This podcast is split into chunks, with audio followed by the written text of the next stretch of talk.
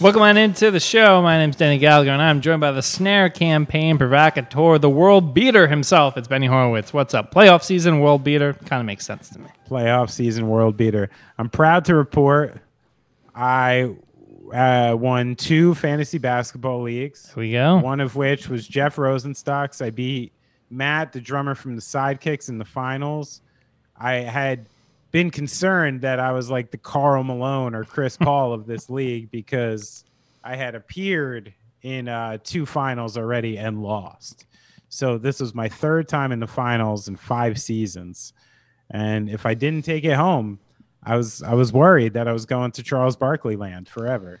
So thank thankfully it's a very it's a very competitive pride filled league and i'm glad i brought one home you know You got the old monkey off your back. Now it's like all they can call you is champ after that. So but you think i'm gonna come in next season like a little out of shape like like oh i'm the champion like i can just i mean i guess that's the good thing about uh a league like this you it's not a keeper league so i gotta come in fresh next season with fresh talent you know or it's been such a grind that this season's just going to roll into the next and it's almost like like KD was talking about on his podcast that you just don't have a break and you just keep that championship form going.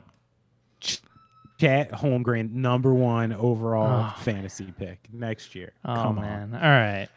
But what's up with you, dude? We have uh uh kind of some unfortunate tune-up news to report today or Yeah. um the place where we started the show. the birth of the tuna. That's right. But more importantly, uh, Benny started three bands at the JC Studios in town and had a little fire this past week. But uh, yeah. so we'll see what happens. But what more do you got? Yeah, I'd like to say rest in peace to that. But that building was huge for me. I mean, you know, I, was not necessarily like a city type. I never lived in that environment. I appreciate my private time. And once, you know, I had a family and stuff there. And, you know, I had this little space two blocks from my house with a lock and key. And, you know, the other drummer I shared it with, we were on opposite schedules. So it really became like, some kind of a refuge for me you know it was like my my quiet uh quiet space. To explain to anyone who doesn't know i rented a small uh, uh room in a basement in a building very old building in jersey city where i played drums for nearly a decade. I called it the peace pocket. Had a lot of vibe. Uh, it was first where i met denny and where we we started doing the tune up i started bottom feeder in that room. I started wax bottles in that room, Mercy Union in that room. You know, uh, brought my my son and my daughter when they were little babies to play drums in that room. Uh, ate a big pile of mouse shit once in that room. A lot of a lot of sketchy stuff too. There's in the moment. Sometimes you walk. Uh, you know, it was also the type of building where if it was like one o'clock in the morning and I was playing drums for like an hour, I'd go. You know what? Should probably go outside for 10 minutes just in case. You know what I mean? I'm like, I don't know what kind of air. I've just been breathing for an hour. It's dank. So, you know, it was sketch. And then, uh, yeah, last week there was a fire in the studio upstairs, and it looks like the building's over. And I still had my buddy Dan and Wes in the basement renting space. They lost some gear, not not too much, but yeah, it's like, you know, beyond my own personal um, sentiment with it. It's also potentially kind of the the death of the last like artistic downtown space in Jersey City. There's just like that was uh there's kind of nothing left for something like that down there, and that that's really a shame too. You know. Yeah, and this building, let me tell you, you know, like I've been on a bunch of like TV sets, radio sets. People pay so much money to try to Right. create the vibe that you had there, and it was just like Yeah. hanging out, chilling. It was awesome. So Yeah, yeah, yeah, yeah. That's true. To to get a prop crew to put that much gear in one room would, would cost thousands. Well, Benny, do you know what segment costs us thousands each and every week to put on for you? Th- thousands of lira. That's right. It's this day music history. This one's funny. In 1991, MC Hammers, Please Hammer Don't Hurt 'Em, became the first rap rap album to go diamond Hmm. for sales of 10 million copies in America. Hmm. 10 million. That's crazy. And now, you know, in hindsight, I was like wondering why at the elementary school I went to at the time, I believe I was in like fifth grade or something when this came out, why like a bunch of like weird middle class semi suburban kids are wearing like parachute pants and like doing these funny dances and stuff. And you forget that something like MC Hammer, this wasn't like hip hop, this was mainstream music. It came out at the same time as Vanilla Ice, had this like big grand presentation. I believe he was the song in Teenage Mutant Ninja Turtles 2. Or was no, that was Vanilla Ice, excuse me. Hammer was in some other ones. But the thing it makes me remember is like how uh, we talk a lot about uh, hip hop as a as a genre, and when you realize that like by 1991 already, some version of hip hop was already like completely mainstream pop radio. You know, the subsequent like 30 years after, you know, all bets are off with the genre. Like the same way rock and roll's been divided into many subcategories in this, I think there needs to be like a little bit of a reformation in hip hop to start really, you know, being able to to classify through the eras and through the styles, you know? Because the, the term is just too broad now. Yeah, but I kind of feel like that's the natural evolution, right? Because it's like for a while there was like rock and roll music, and you knew exactly what that was. You knew what it, it sounded like, and then you kind of get to like the '80s, and everything kind kind of splinters. I think when something happens and has kind of a critical mass, it, it's gonna splinter. Now we don't kind of have like like names for a lot of like Lil Nas X is not the same as like J Cole, and and like Jack Harlow Yeah. isn't the same as Jay Z. So it's like That's it's right. kind of interesting. But you also say that about rock and roll. But I mean, in the era you're talking, like, ima- d- b- b- think of the difference between artists from from the late 50s to the late 60s. Right. Just in 10 years of rock and roll, like the kind of evolutions that happened in there. So, you know, it doesn't take much time. Mm-mm. All right, Benny. What do you what do you what do you got today? Oh, I got Benny. You know, I always try to keep it New Jersey as much as possible on this day in music history. And this day in 1967, Nancy Sinatra and Frank Sinatra started a four-week run at number one on the U.S. singles chart with "Something Stupid." And you know, you may think, okay, Frank Sinatra, Nancy Sinatra, uh, another number one, but it is uh, became the only father-daughter act to ever score a number one single. Oh, Ever. Yeah. Hmm. So, big ups. I, I mean, what are the other? Are there any other even contenders who like came close? I'm trying to think. Probably. I remember. uh, Wait, did Nat King Cole and Natalie King Cole? They didn't make it to number one. Remember that song? You're unforgettable.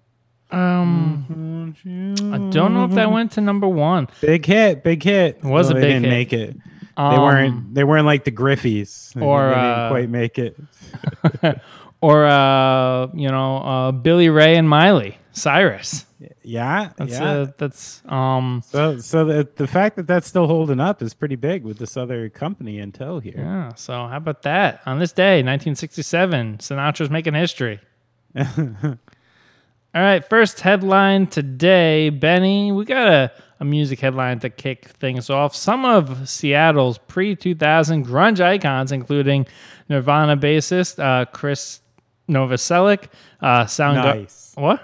Boom, nailed Did it. it good. I was Good. a, you know, they don't give out uh, phonetic spellings in music. You just kind of got to wing it. Um, I live off of a phonetic spelling. Uh, Soundgarden guitarist uh, Kim Thayil and Pearl Oh, Jam yeah. Soundgarden drummer Matt Cameron. Imagine if that was the one that I messed up. But they well, the reason why we're talking about this is they formed a new super group called Third Secret, and without having any announcement, no social media fanfare, none of that, they just put out their debut album on Wednesday. So Benny, a lot to make of this, but um, quite the trio here. I'm really happy to hear about this. And, you know, there's some context here that you got to think about. Like, remember, Matt Cameron is the, you know, active drummer for Pearl Jam now. He has been for a long time, but he broke in as the drummer from Soundgarden. Um, and that's where he, you know, really, really made his chops. Obviously, Kim Thayil's been the guitar player the whole time. and you know they lost Chris Cornell in 2017, and then you know obviously Chris Novoselic's musical career completely went opposite directions after Kurt Cobain died. From my understanding, like Chris Novoselic's been playing music almost this entire time. Like he has always been in bands. He makes records, and the two women that are in this band with them are in his current band. So it's kind of like a really nice, you know, thing for people who have been through like sort of a shared experience and that a shared unique experience in that way. And then, uh, you know, I, I don't expect, you know, it's kind of an old school cut, but they also have, um, uh, Bubba Dupree in the band, who is the guitar player from Void. And Void was like, uh, you know, one of the pioneering DC hardcore bands in the late 70s, early 80s, you know, part of the minor threat, bad brains, you know, scene. And I got to assume because Dave Grohl was from, you know, Virginia and part of that scene, he must have known Void and Pat Smear knows Void. And so there's like a cool familial connection in this band, and it must have been a lot of fun. I also always appreciate a group who gets together, writes their songs, rehearses, records them, does everything without anybody knowing. Like that's cool because it's much cooler being a band when you have music to play. And that's a hard thing to do, especially when people like them who have, you know, sort of higher profiles can keep it so hush hush for so long. But I'm happy to see it. Look forward to it. Great musicians. Very cool. I'm reading a book right now of a of, of a buddy of yours. Uh, the uh, Meet Me in, in, in the Bathroom uh, Oh, about uh, the early 2000s New York situation. And Lizzie Goodman, big ups. yeah, awesome. Um, love it's it, it's such easy read. She wrote it like a Yeah, oral history. fun. It's it's really cool. Um, but like the part that I found interesting, right, was her like talking about like New York and like everyone talking about like the idea of like New York being Oz, and people being like there was no music scene um, in like the 90s because people from all over the country were just moving to Seattle. Nowadays, that's unfathomable that people would not want to be in like New York, LA, like Austin, like some of these like bigger scenes. It's, it's pretty cool that that happened at that time. Yeah, yeah, for sure. But I also think we're starting to see, I mean, like, because of social media and the way things are now, almost, you know, it's as usual, our reflection between sports and music on the show. Like, it's a lot easier to be like a small mid market team and keep a superstar these days, you know? I think it's a lot easier to be uh like a band from anywhere now Yeah.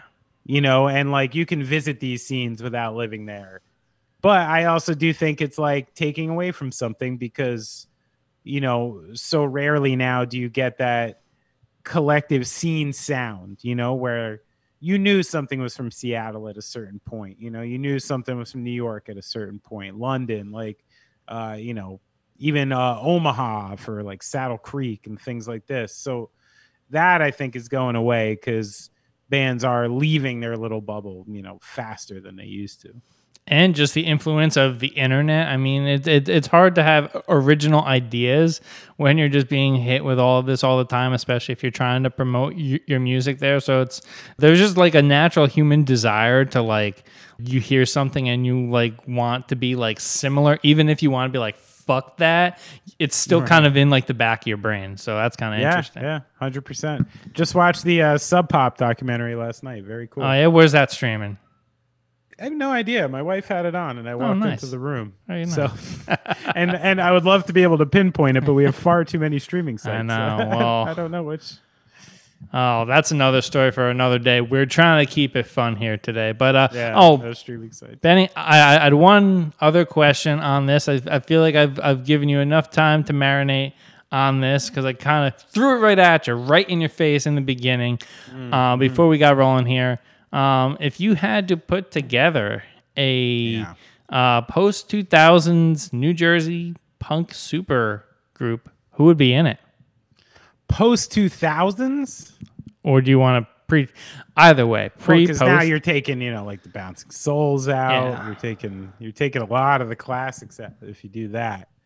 Right, Um, then then let's yeah, go pre. Let's yeah, go pre. Yeah, let's go all of it. Let's Okay. just go all of it. Try to think of. I'm just gonna go with my personal favorite, Yeah. so this doesn't take too much time. I'm gonna go Dave Wagenschutz from Lifetime on drums. I'm gonna go Pete Steinkopf from the Bouncing Souls on guitar. Um, hmm, bass, bass. Who had the best bass player? You know, I'll go. I'll go Tim from Thursday. Locks it down. Mm. The lockdown bass player. He's my kind of bass player, you know. And then vocals with this group. hard not to say a double lifetime and go Ari Katz. You know what? I'll give it to my buddy. Rest in peace, Dave Franklin from Vision. Miss you, miss hearing him sing. So we're gonna give Dave a nod right there. There we go. Love that. Um, and be, be sure to chime in with yours. Tune up HQ, Twitter, Instagram. But we're not at that portion of the program. All right. We talked about the I music. could go through my I could go through my record collection. I have a different list for you in in three minutes. I love it. This is I love it. It's a tough one. All right, Benny. Let's get into some hoops, shall we? Because I feel like this is going to dominate most of the proceedings here today. Um, all right. So we are in the business season of the NBA playoffs, the play-in tournament, just about wrapping up as we get into the real meat and potatoes here of the first round of the NBA playoffs. All right, so here's what we're gonna do because Benny, I feel like we've kind of fallen out of the prediction business, which it's like I don't know why, because predictions are fun, but we need to get back in there. Got to put our money where our mouth is. Exactly. Every once in a while, you know. All right, so first round matchups here, Benny. We are going to start with. Well, do you want to start with Miami, or do you want to go start with your Nets and the Brooklyn, uh, excuse the, the the Brooklyn Celtics? That is funny. Let's warm up with Miami first before you give me the big cheese. All right. All right. So we're going to start at the top, work our way down. We have the number one Miami Heat taking on either Atlanta or Cleveland. Um, which matchup do you think here, Benny? And we'll get to the predictions in a little bit, but which matchup do you think is better for Miami here? I mean, I really think Atlanta's going to win this game, and I much, I really think Miami would prefer to see Cleveland at this point than Atlanta. Cleveland's a different team than they were at the beginning of the year. You know, we talked about it on text. You know, uh, Evan Mobley is great. He hit a point. He's he's he doesn't have the the the step he had at the beginning of the season. He's never played this much basketball before. Uh, Jarrett Allen, you know, is is a question mark. So I think they definitely are. I think they're going to see Atlanta. So let's just say it's Atlanta. Um, I think Atlanta might give them a hard time. I, you know, I, I don't think they have the the moxie to take the series um, because there's a bunch of stuff Miami can do that uh, I don't think Atlanta can stop at all. Um, so unless Atlanta learns how to play a an entirely different brand of defense in the next, you know, couple days, I- don't see uh, them taking more than a game or two from Miami.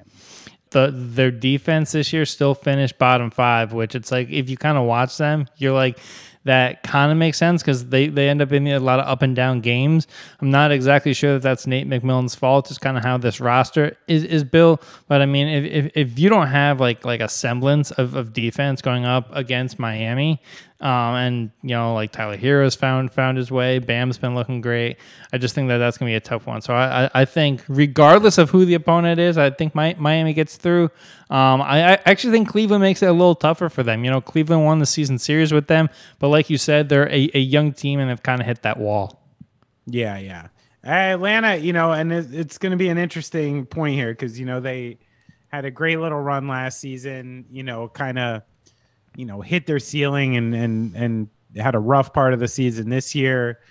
And Trae Young is obviously like, you know, he's proven himself now as, you know, an elite offensive player in the NBA. Like that, mm-hmm. that's no question. But you have to set up an entire team to kind of mask him on defense. And they're gonna have to figure something out long term because you can't bench Trae Young. You can't keep him off the floor. He's too good. Yeah. He's too good on offense. Like you just can't do it. So they're gonna really have to do some clever things with that roster to to try to make it work. Miami gets the easy pass through. Um, Yeah, let's let's go hard games here. I'll say I'll say this is uh we'll go to a game s- Yeah, I don't think they take more than one. This is four to one, I say. Yeah, I'm I'm going Heat in five as well. All All right. right, let's move to the easily the most intriguing matchup of the first round for a variety of reasons, both on and off the court.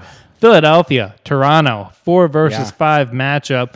Um, Matisse Thybulle will not be partaking in, in the games in Toronto for you know I think a reason you could probably guess. Apparently, uh, the NBA's most beloved YouTuber doesn't believe in vaccines, or he got he got the first one and was like, "This didn't do shit," and he didn't get the second or the booster. So th- that's a long way to ask you, Benny.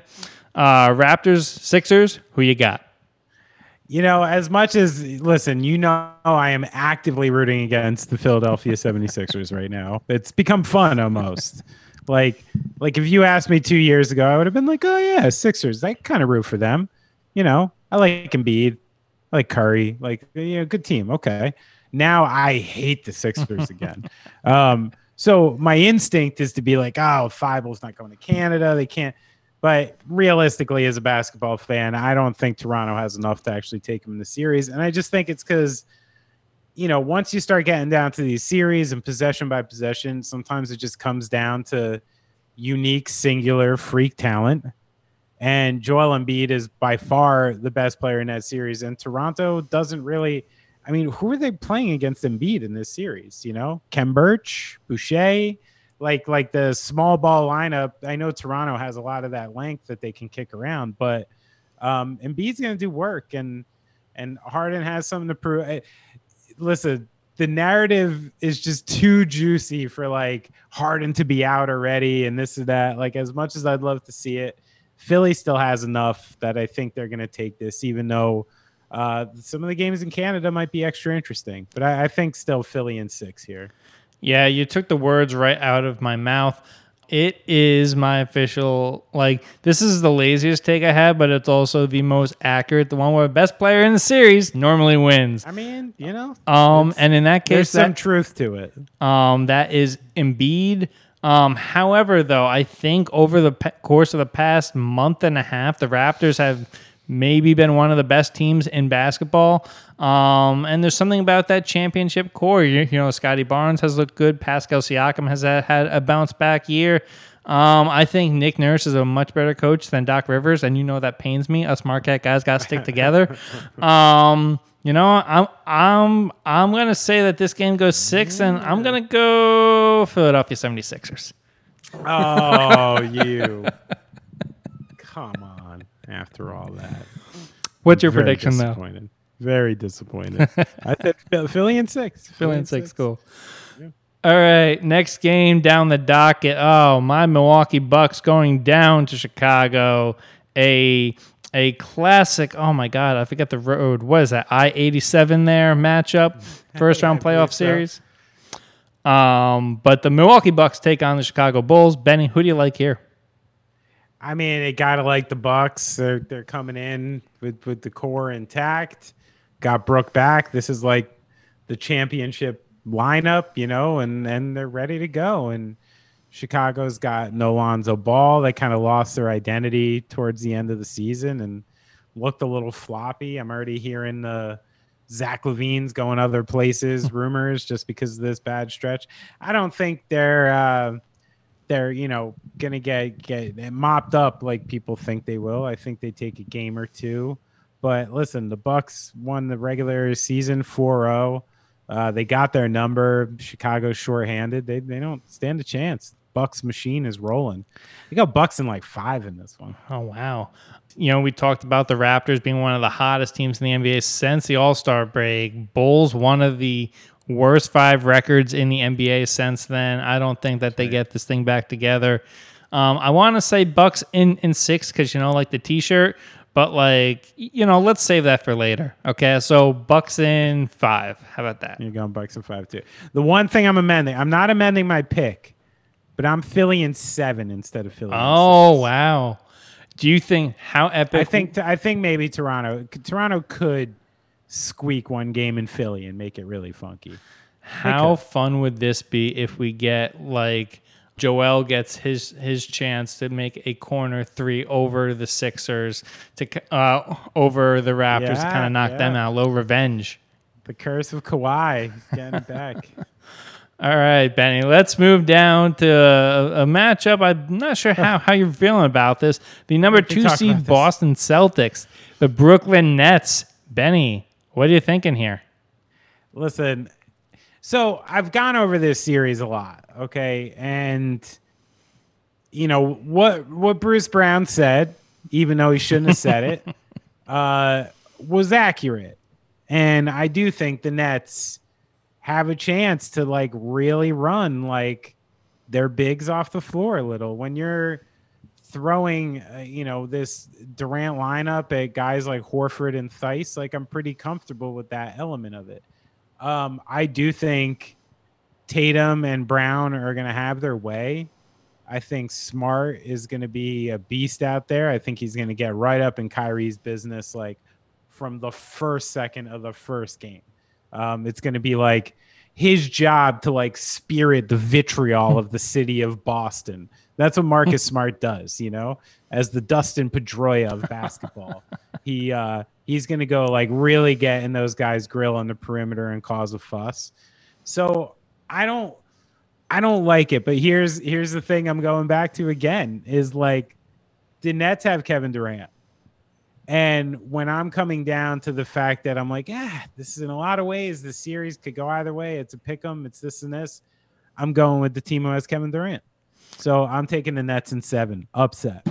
I also am going seven games, but I'm going to go Boston because I, I think I think you know we've talked a lot about Brad Stevens on this podcast and how he's like done uh, good job, bad job, and everywhere in, in between. I think hiring Ime Udoka was like one of the greatest things he could possibly do. A guy who had a year on Steve Nash's staff and has a, a, a lot of knowledge of how they run things in Brooklyn. Listen, I'm not saying that he's calling up the video coordinators and be and they're like, you know, like sending like the scouting report across, but I think you know he's done a great job. Um, since February first, they the Celtics are twenty four and six. That's that's Yeah. scorching hot. Um, they Yeah, and best defense in the NBA. yeah. So um, I think um, this may be tough for Kyrie because Kyrie, when he goes up against these defenses, uh, he'll, he'll he'll get numbers, but he's not getting like his like numbers like the other night. So I'm gonna go for a defense, for a record, for all these reasons. I'm gonna go Celtics and seven. All right, you son of a bitch. I know. wrong. I don't feel good I do have it. to get, but I do, you know, since you mentioned it, I will jump on. Brad Stevens deserves a lot of credit for this season, shortening up the bench, uh, getting rid of, you know, your Romeo Langfords and Josh Richardson and not really letting them see the floor much anymore. And then, you know, making this Derrick White deal, getting just a functional basketball player back for not much. Um, and then, you know, Daniel Theis looked like a sort of ancillary pickup, like a superfluous pickup when it happened. And then Robert Williams goes down and he's he's vital to the success of this season. But most importantly, I think you know, it would have been tempting, especially after he was coach and all these years and all the chatter to break up Tatum and Brown and Smart, you know, and and not and not let this crew um, have a chance and get with a new coach and and do it differently. So also credit for just you know when you have two dynamic you know wing players, the types of players that everybody in the league is looking for, you just you don't break them up. You don't break them up without really knowing. So credit credit to Stevens on his work this season. All right, moving to the Western Conference now. Uh, we're going to have Phoenix versus the eight seed. Um, eight seed looking like it, it it's a matchup between New Orleans and the Clippers. Um, does it matter who the who the Suns play here? No. no, not really. I mean, I mean, I think, you know, maybe one series is a little more dynamic than the other. Like if, you know, if the Clippers are running out there with the the lineup they have plus a healthy Paul George and Norman Powell, then, you know, all of a sudden Phoenix is running into a, you know, good good team.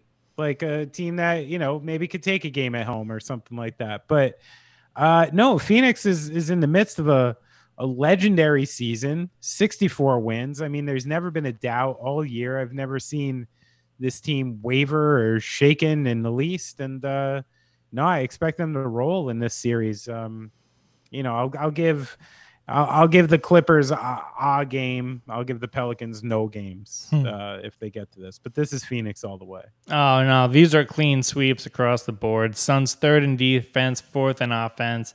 Monty Williams, coach of the year. Next, please.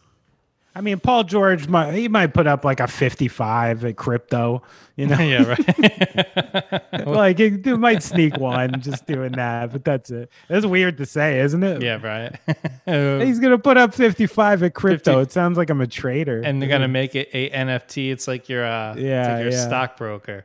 Uh-huh. Oh man, yeah. No, I'm I'm going Suns in in four though. All right, next matchup we have Dallas Utah. I feel like this is gonna be a tricky one to look at. Benny, what do you like here? Yeah, I mean, healthy uh, Luka Doncic, and I was I was all Dallas all the way. I thought this was like the series that was finally going to break Utah up, you know, like, um, and now, uh, you know, we're talking about a sprain. Like, this is a tough one to predict because it completely depends on one player. Dallas is not winning these games without Luka, you know, like just simply like I don't think they're winning a game without Luka.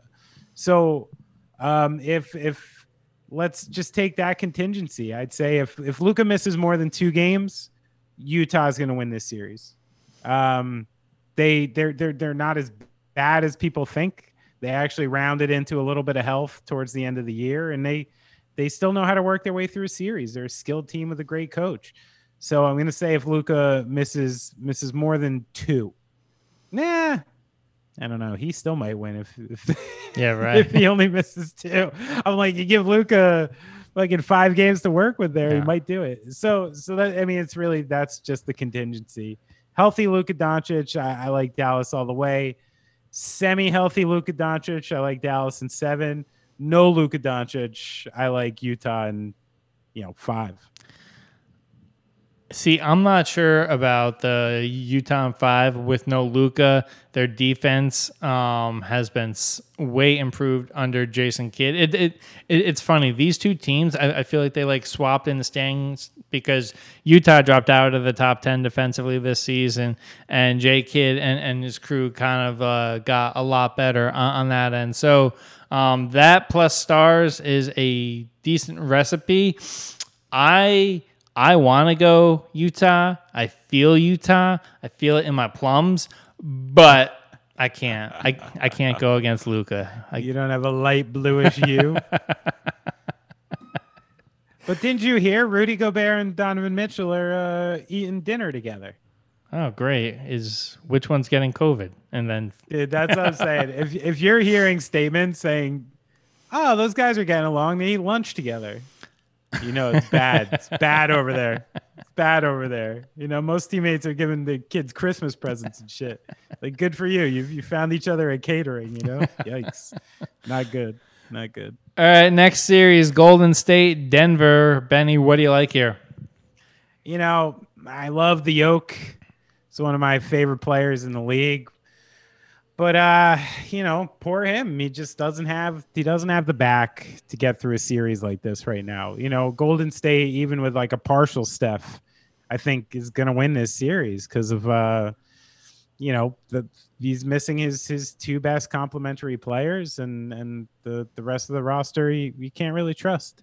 So I think um, you know, Jokic out of pure will, uh, you know, gets a game, two games. But I, I like the Warriors in like six. Uh, see, this this is such a, a tough one for me here, right? Because I truly think that the job that Mike Malone has done this year has been absolutely incredible. Pretty great. much just riding yeah, Jokic great. to like all of this. But the emergence of Jordan Poole for the Warriors has been a, a big help, especially come playoff time. Uh, it takes the load off some of their older guys, and Kuminga is serviceable. So for all of that, I'm gonna have to. This one may go seven, but I'm gonna say it's more likely we get Warriors in six. Warriors in six. Yeah, yeah, I agree. But I agree with you. I mean, the the the job Malone and and Jokic have done just to keep this team afloat is is remarkable this season. Really is. All right, and then last first round matchup, Benny, Memphis, Minnesota, just in the electric factory of a matchup. Who do you like here? Yeah, this is where I'm seeing maybe a clean sweep. Um, I don't know. I don't think Minnesota's got the juice to mess with this team. I just here's what I'm worried about. Can I tell you what I'm worried about? Yeah, please. I'm worried about Pat Bev down three games to zero, just doing something to Ja. Still want to see it. I'm scared, you know, like get frustrated, undercut him, do something weird. I'm nervous. I don't that's think what, that's he's- the thing that makes me. That's what makes me most nervous about this series. Um, no, I mean, I, I don't. You know, I don't want to say this one play-in game is some huge indication or something like that, but you know, we were texting about it. I think in the Minnesota game, you saw, you know, the coming of Anthony Edwards, and you're like, oh, okay, this guy is what 19, Hmm. 20 years old. He looks like a goddamn truck. Like his only physical comp in the NBA is LeBron James. You know what I mean? Like I don't know what his other physical comp. I'm not saying he's LeBron James, but like you have this uniquely gifted player sitting there and I don't know what this does to Towns. Like he had this great season, he made these claims.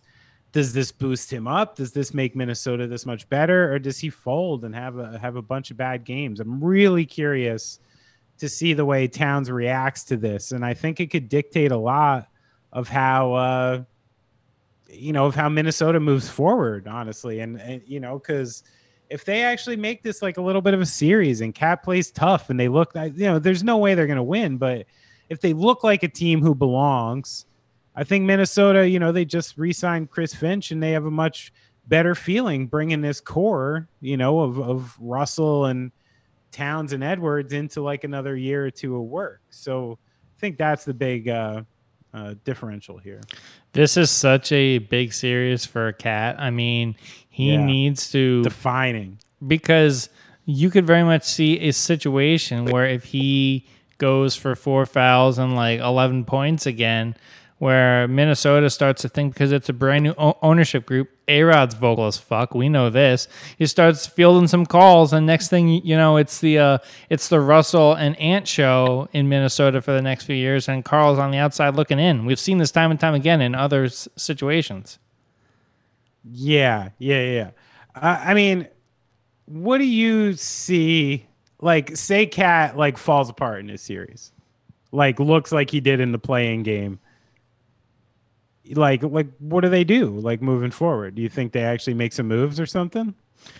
I think, you know, most NBA owners, when they take over, the first year they play nice, and the second year they get a little bit more, more ruthless. I think the first year they're, they're not going to want to rock the boat too much, especially since Minnesota is a front office that has gone through a bunch of turmoil um, with different personnel decisions and stuff like that the past few years. So I think he has another year. I don't, but it starts the conversation, and most of the time when the conversation gets started, it doesn't end with them staying in the same spot. Yeah, yeah, yeah. I do love the Timberwolves. I'd like Oh, to see them them so fly. I like them, But- I like them. To predict this series, because I, I don't think I gave my prediction. This is. Uh, th- excuse me. This is Memphis and four. It, Yeah, this yeah, isn't even sweep. close. Clean sweep for sure. All right, plenty of ways to get in contact with the show. You can email us at the tuneup podcast at gmail.com, two P's in there. If you want to follow us on all the social platforms, we're at the Tuneup HQ on Twitter, Instagram, and TikTok. Be sure to subscribe to the YouTube channel. Uh, if you want to follow the big man, he is at Benny Horowitz. One, number one in your mind, number one in your heart. Maybe number two on Twitter after Elon Musk buys it. I don't know. I am at Denny underscore Gallagher. Benny, you got anything else? Just everybody love everybody. Have a good week. The show's ended. Go in peace. You've been listening to The Tune Up.